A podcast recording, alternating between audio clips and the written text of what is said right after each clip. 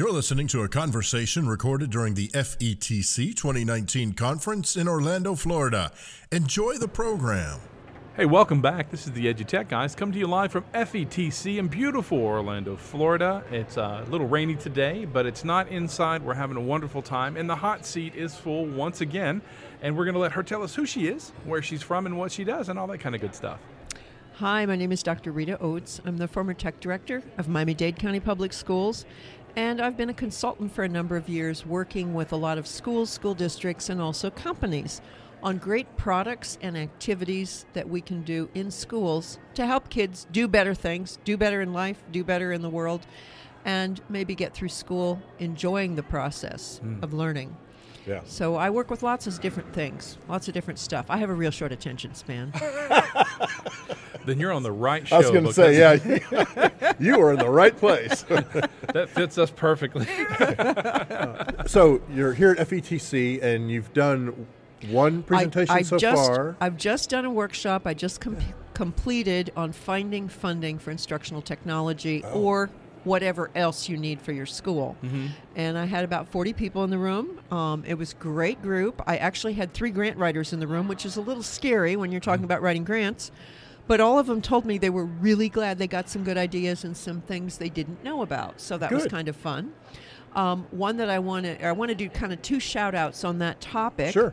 Um, one is that if you're looking for money to try to fund what you know you need, but you can't convince anybody in the school that you should be able to buy it, or there just isn't money, is to go local and look at what are some local sources of funding. It might be service clubs like the Rotary or Kiwanis because they always have a philanthropy committee or mm-hmm. something that gives away and it doesn't require a great big grant application form. You might have to go in and talk to a committee for 20 minutes and give them a little budget and find out two weeks later they give you $3,200 and there you go, you can buy what it was that you wanted. So mm-hmm.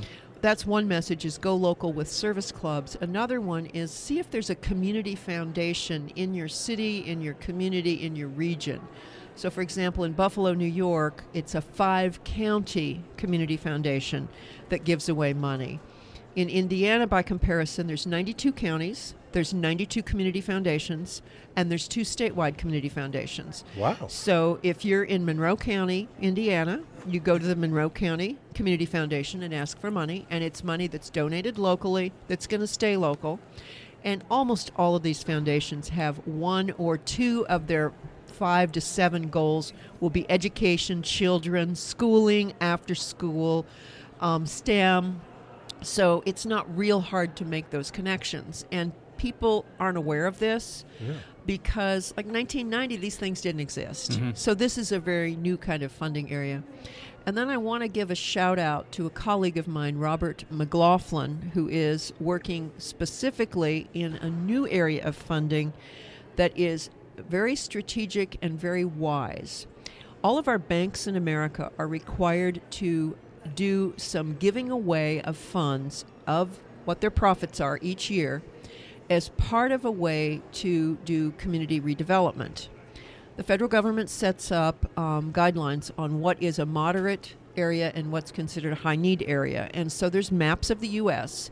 And Dr. McLaughlin has taken it so you can look at your state, your region, or go down to the street that your school is on and see what is considered in one of those areas.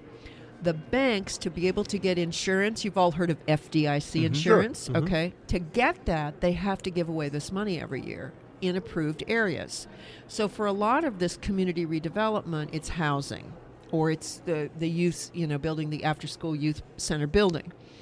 He's managed to, after many years of work, work through all the layers of banking and the Department of Commerce to get an agreement that up to 1% of this funding can go to buy home based internet connections, STEM materials, coding classes, computer equipment, other things like this. And from the looks on your faces, neither one of you have ever heard of yeah, this, no. right?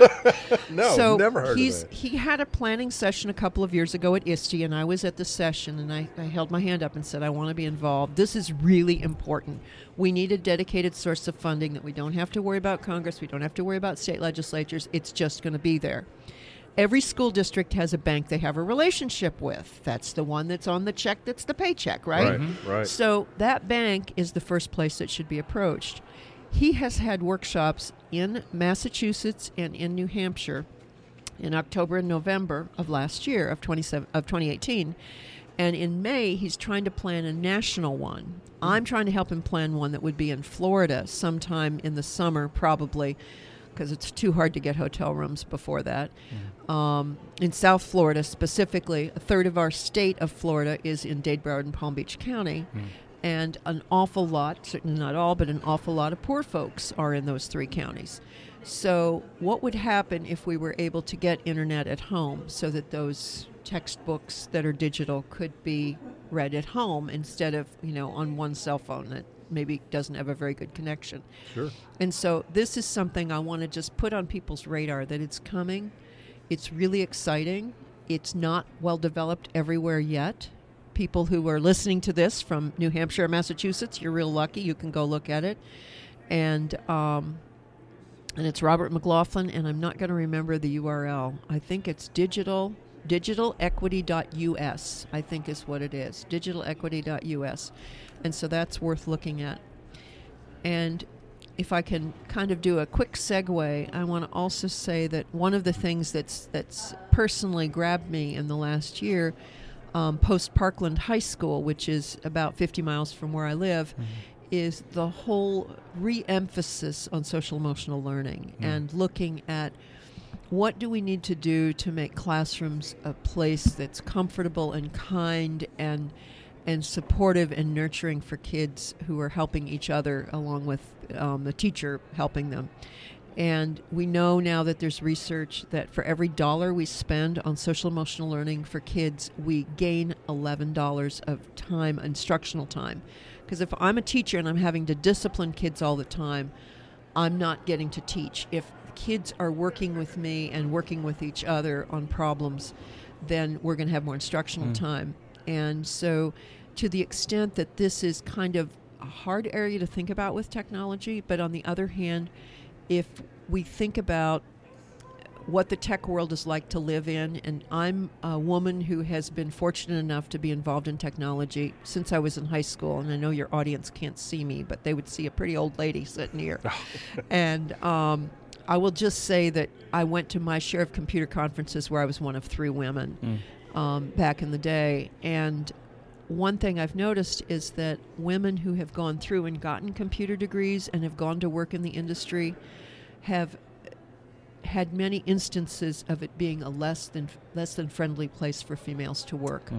And so my personal thing is I'd like to see opportunities for women wherever their talents and skills are. We can't afford to have half the population not do something that they might be interested in. And that I feel like if we can involve more social emotional learning um, and embed that in what we're doing. And I was an English teacher, so I found it easy to embed that in my language arts classes when I was a teacher.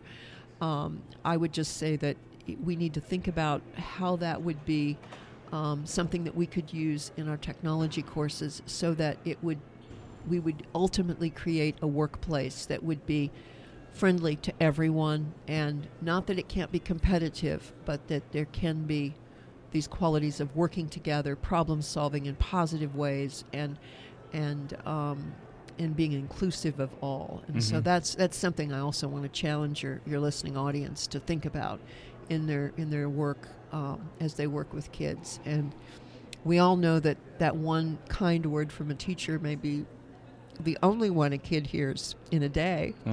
So, how important it is to to keep those positive tones and to keep thinking about, you know, all the other things that surround us um, as as we're trying to go forward in life and and help kids be successful in all kinds of ways. Have that resilience and have that um, power to go and learn. And so, in that note, I want to just make a book recommendation. It has nothing to do with technology. It's called Heartland, and it's a memoir of a woman who grew up in my home state of Kansas, talking about how she you could be a fifth generation farmer in the richest country in the world and still be broke, still be poor, be hardworking, be employed, and still be poor. And there's a lot of meat in that book for teachers to think about what teachers helped her overcome, um, how school could be the best place in her life. And so I want to challenge the teachers who are listening to this and the administrators to read and think about some of the policies you have that maybe are not very poor people friendly, that maybe inhibit poor kids from doing well instead of helping them do well. We want to see everybody succeed. Yeah. You know, and that brings us to a good point. We were talking about topics, and this leads right into, to me, everything we you just spoke about ref- takes us directly to the parents Mhm. about parental involvement, Mhm. not just in tech, but in, you know, in in uh, that educators. You know, dealing with the parents of children because we we're that front, Yes, we're that front yes. line. The teacher is the front line to that. Yes. But wouldn't you agree that that's something that falls into raising money, that falls into Yes. dealing with social, emotional? Yes, yes, parental involvement. Yes, and and I can tell you, I am I'm a former PTA president twice. I've got the scars to show for it. It may be the toughest job I ever had, to be very honest. And I was a tech director in a very large school district. That was a tough job. Um, but I've spoken to probably a thousand PTAs in my career about technology and kids in some way. Mm-hmm. And I think one of our challenges as schools is that, you know, my mama didn't talk to me about don't put stuff on Facebook or don't do, you know, sexting or any. I mean, my mama didn't talk to me about any of that Sure. stuff Yeah. because it wasn't around. Right. And so we need to help parents discover how they can parent and understand what norms are and understand how to talk to kids and when is it normal to do something and help parents be all they can be. Help the parents help us. We need parental support for bond issues. We need parental support for having kids do their homework and they're doing their homework may mean charging their, their device overnight. That may be something that has to happen. But we don't have, you know, good guidelines for this because we don't have the moms and the grandmas who taught us those things. We've got to learn to do them in a new way. And mm-hmm. so I invite, I think it's really powerful when schools can have um, parent nights where they talk about technology, where they have people come in. It might be having parents talk to parents, it might be having local experts talk to parents. Um, I recommend book readings that you could do jointly, and when I do workshops, um, sometimes for parents i talk or talking to school districts about how to work with parents i talk about now if you're in a school that's on the buckle of the bible belt and most of your parents barely made it through high school or didn't um, got married when, when the girlfriend got pregnant at 17 and dropped out to support the new baby um, you're going to have one kind of relationship. And if you're in another school district where it's like Blue Valley, where it's 2% free lunch, or maybe it's 0.2% free lunch, and everybody's got a graduate degree, everybody's a CPA, everybody's a lawyer, everybody's a doctor, you're going to have a different way you talk to those parents and different kinds of things you can present. And you need to not be stuck in being teacher talk to teachers. You need to know your audience, talk to your audience, involve your audience, respect your audience, and use what they care about. If you have parents who don't speak English, find somebody who speaks the language they speak and help them help the parents. Don't say you can't do it. It Right. can be done. Parents are powerful allies. And if we get parents involved in education, the kids will do better. We know that. That's no big surprise. In Miami Dade, and this goes back a long time ago, we were sending computers home. They were Apple IIc pluses. If you remember that little thing that had the little handle on the Uh-huh. side, we sent those home into the projects. And everybody looked at me and said, You are insane. Sending those home, you're going to send out a 100 and you'll bring back one. The one, that one will be broken. And I said, You're insulting these parents. These parents will take very good care of this.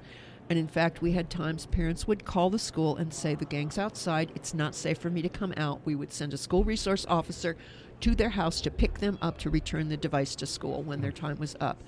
But we never lost any. One or once or twice they'd come back broken, but it was because one of the little brothers or sisters Sure. did it. And oh, guess what happened? The parents or adults who were responsible had to come to four classes to learn how to hook this up to their home TV and how to, to start the software. So, what was the um, outcome? More than half of those parents enrolled in GED classes, enrolled in adult ed. We got the parents into school.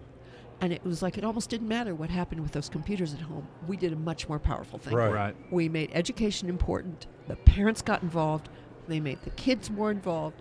The parents came to school. They were embarrassed to be in school. That was for them too. Mm-hmm. Learning was for everybody. And so you know, there's powerful things we can do with technology to move the bar for all. And we need to do that, whether it's with parents, whether it's in the larger community. Um, we, it's just, I think, really important. Yeah, That's awesome. Absolutely. That's Okay, so our listeners. incredibly. uh, I mean, uh, that's incredibly moving. That is and- incredibly moving. I mean, the changing family dynamics is the goal in the 21st century to making education stick. That that's it. Yes, And that's that's the goal of making this country strong again. Exactly. Mm-hmm. Is family Exactly. dynamics, fixing family dynamics, whatever that family dynamic may be. It's just about communication. Mm-hmm. That's all it Exactly. is. If we can get that communication fixed at home amongst that family, Communication, cooperation, aspiration. I love that Yes. fact that you said, you know, they fix it at home and we fix it at school emotionally and, and dynamically through com- through communication, then we're just going to be teaching and learning. That's what we're going to be doing. Absolutely. That's beautiful. Absolutely. Yes. So if our listeners want to get in touch with you, what's the easiest way for them to, to reach out? So I would say my email, it's Rita Oates, R A T A O A T E S, at gmail.com. Mm-hmm. And I'm on Twitter at Rita Oates, and it's just R I T A O A T E S. And I love hearing from people who want help finding money because I love turning up rocks and finding money for people. and, um, and if there's interest in um, parental involvement programs, I can refer them to some great folks. I don't necessarily do them anymore, but I can refer them to some great people who do, That's who do work with them. That's Uh, well, awesome. I, I think, um, especially um, in your conveying your experience with parental involvement and how um, emotionally touching that entire the, the results of that program, you know, way beyond getting the technology in the in the homes. Absolutely. Um, I- I think we're going to have many people who are interested in, in learning Yeah. more Great. about how they can That'd be make that lovely. And I know a you have similar to have impact in their area. Tons more stories about that, Yeah. experiences in that. I, Oh, yeah. I'd love to hear those sometime. Oh yeah. Yeah. We'll do it. We'll do it next year in Miami. Well, we'll just do another podcast just for you. So That's we'll, right. we'll bring definitely it. reach out. and Sounds great. We'll put you on just great. one show. All right. I'm ready. I think it'll be great. I'm Um, uh, and, and I want to thank you for bringing. So you, you brought someone to us. yes. So uh, and I want to give you a sticker. So we, Oh, thank you. There you go. We always have our, our that's little our, our parting. That's our, our parting gift. our little tchotchke that's your we like reward to for putting out. Love up with us. That's Yeah. I love it. That's you, fun. you We put up you with us. Your Twitter. You can stick it on the fridge or on the bumper That's or fun. on the trash can outside. that's right. That's right. So, Rita, Love thank it. you for coming Thank by you. again. so Thank much. you. Yes, ma'am. You've been listening to a conversation recorded during the FETC 2019 conference in Orlando, Florida. Thanks for listening.